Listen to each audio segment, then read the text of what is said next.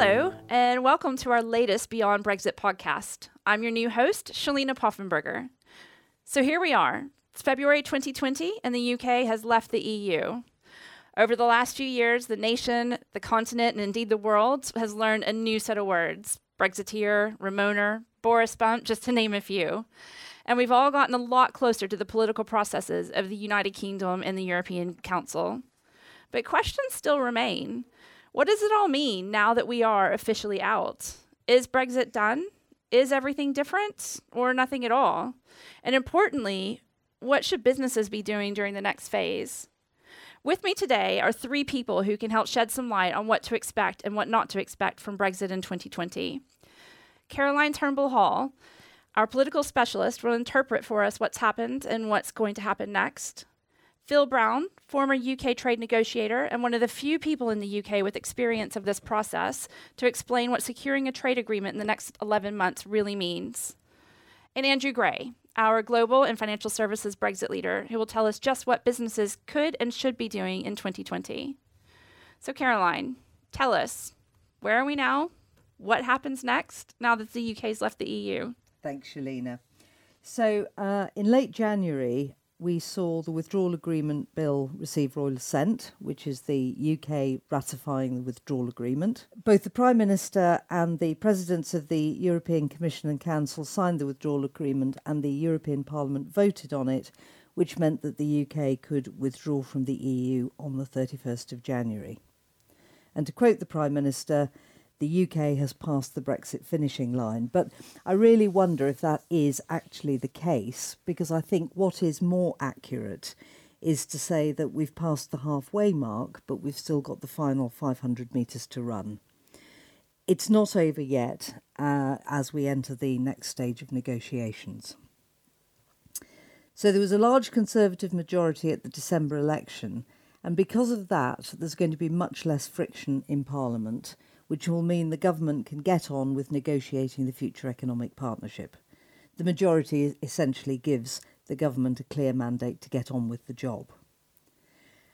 Over the next months, there'll be far less, if any, parliamentary drama and debate around Brexit, so we can expect to see less coverage in the press.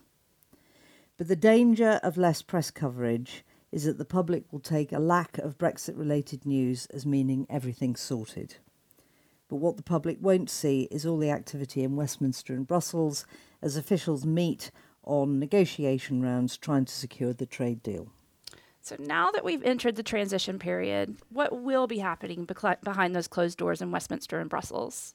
So the transition period is provided for in the withdrawal agreement really to allow the negotiations to progress over the future economic partnership. And these negotiations are going to be based on the framework that was set out in the political declaration that was published in October. Nothing will actually change during the transition period. The status quo is maintained. Um, businesses and individuals will still have to stick to EU rules. The UK will be able to take advantage of any trade deals to which the EU is a party. So essentially, in the UK, it's going to be business as usual. But remember that in this phase, the UK is going to be a rule taker with no voice in Europe and very little influence. The transition period is due initially to run to the end of December this year, so we've got 11 months. But the withdrawal agreement allows for that to be extended for up to two years to give more time for the negotiations if we request an extension.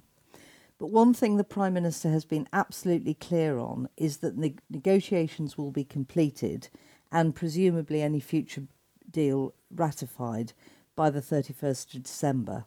And he's actually included legislation in the Withdrawal Agreement Act to make sure that advantage cannot be taken of the extension period. So, bearing in mind that trade deals can take years to negotiate and agree, we've got a really challenging time ahead. And by way of example, the uh, deal that Greenland struck when it voted to leave the EEC took three years to uh, to agree, and that was a fairly simple deal with a much smaller population in Greenland and the only main industry to consider being fishing. And Caroline, what what has to happen in the next eleven months? Well, both sides have to agree their negotiation mandates, which we'll expect will be done in early February. Um, and then the first stage of discussions will start, and that won't be on any substantive issues. It'll be determining how the negotiations are going to run. So it'll look at things like the prioritisation of issues, the timing of negotiation rounds, and also the overall structure of the negotiation. Are we looking for a sequence of sectoral deals, or is everything going to be negotiated as a full package? And what this means is that the substantive issues won't start to be negotiated until late February, early March, so further reducing the time available to reach an agreement. The main deadline is now, of course, the 31st of December. Uh, there's um, 30th of June, which is a deadline set in the withdrawal agreement for both sides to agree to extend the transition period, which the Prime Minister has indicated won't be relevant. And it's also a deadline by which both sides should have tried to complete their equivalence assessments, which is particularly important for financial services and audit. If we are going to get a deal ratified by the end of the year, I think realistically negotiations would have to be completed by the autumn at the latest to allow for the legal processes of the de- uh, involved in the deal and also for ratification by both sides. Again, due to the large Conservative majority, I think ratification by the UK shouldn't be an issue, but we could see, depending on the type of deal that we uh, agree, that ratification by the EU may be more complex and less certain. So we do have a real challenge on our hands to secure a deal by the end of the year. Now, Phil, Caroline mentioned the negotiations will begin during the transition period, and that means agreeing what the trade relationship between the EU and the UK will look like from the 1st of January 2021. Could you explain a little more about what that free trade agreement could include?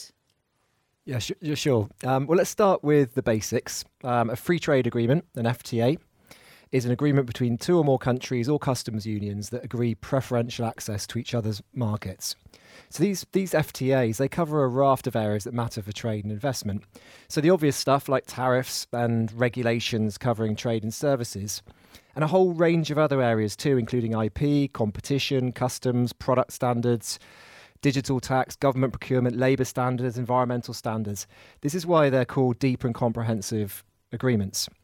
So, in terms of what will be covered in a UK EU FTA, it's best to look, as it often is, to at case history and particularly the EU's recent FTAs.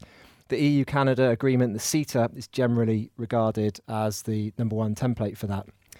The reality is that politically and technically, the EU can and can't do certain things in FTAs, and we should expect that to apply to the UK too, especially as the UK government has set out its stall so strongly on being able to diverge.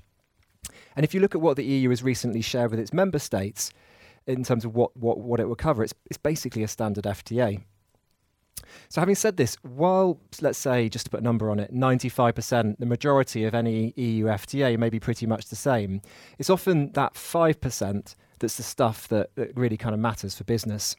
So we do actually already have a pretty good idea of what will definitely be in or out of a final FTA, if that's where we end up. The 95% or the known knowns, if you want. And we also have a pretty good idea of the 5%. We don't know quite what will happen with those that, that may or may not be in the deal, depending on the outcome of those negotiations, the, the known unknowns. Could you give some examples of what would be in or out of scope? Um, yeah, yeah, yeah, sure. So let, us start with um, tariffs and, and, and customs. So we know there'll be zero tariffs on all EU, UK manufactured products. We know that most agricultural tariffs will also be zero. The aim is for, for zero tariffs on all of them. But we don't know whether they will all be zero in practice because the EU's never negotiated an FTA where it's eliminated all of them, or exactly then which ones will be protected.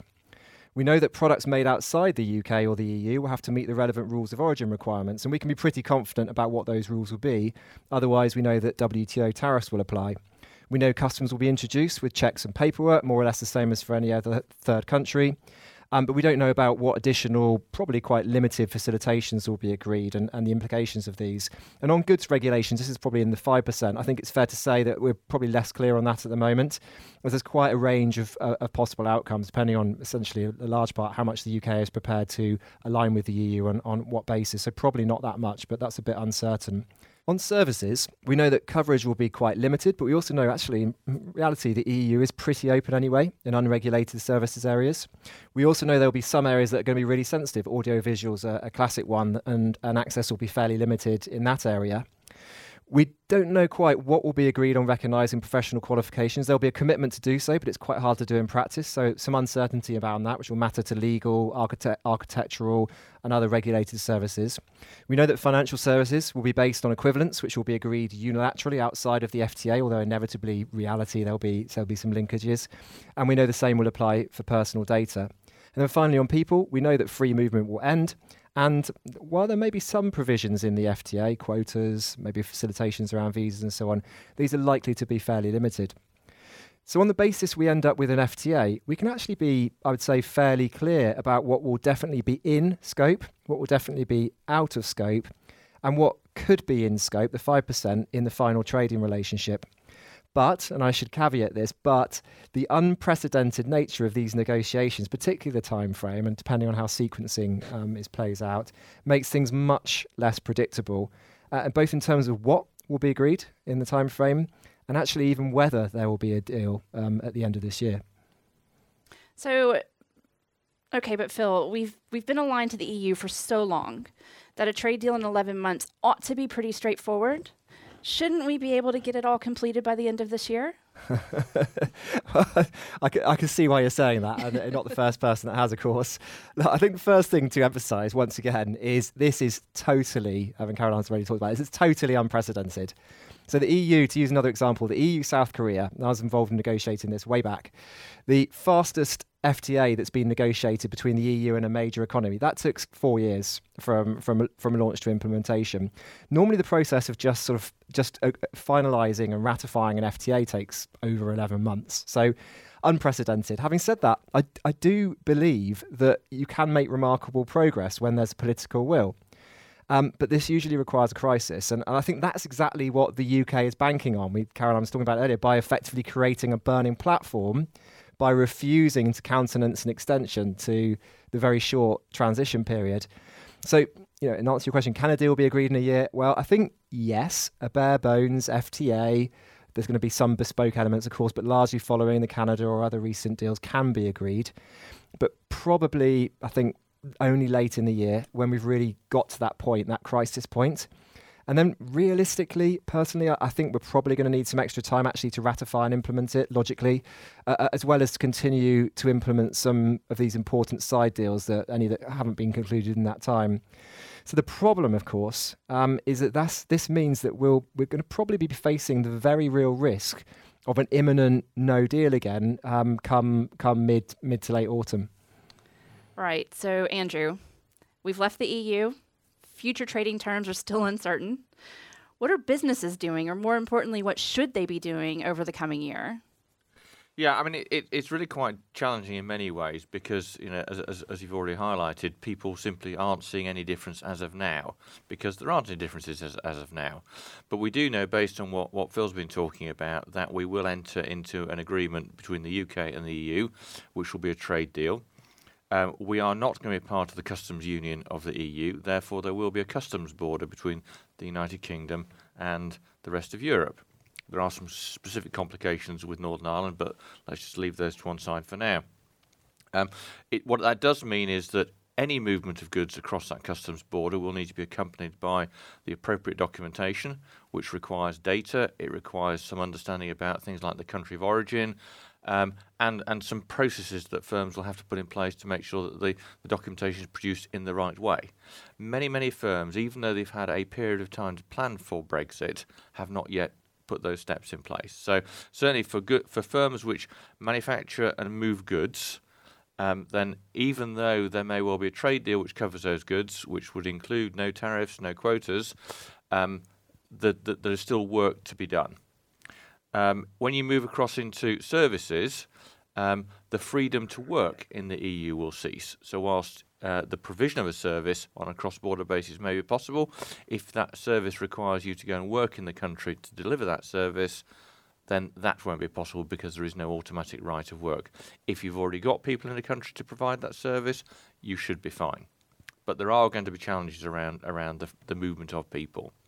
And then when we're looking at more specifically regulated uh, activities such as financial services, um, Phil has already mentioned equivalence uh, being the provision for the ability to do cross-border activity. Equivalence is quite a limited mechanism. It doesn't cover all products. It certainly doesn't cover the vast range of financial services that is provided by the UK. Now, many firms have already taken quite considerable steps around setting up uh, operations in continental Europe. So there are mechanisms which have already been taken, but I think it's going to be quite a complex picture when we actually see what's been negotiated. So while it's clear that Brexit as a moment in time has now passed, the implications of it are far from over and the final outcomes are far from certain. Businesses need to be ready for what comes throughout 2020 from the trade negotiations and might have very little time to implement any necessary changes. Not to forget that there still could be a no deal at the end of December. So, keeping a close eye on developments and making decisions as soon as they feel comfortable will be important, although potentially tricky to navigate.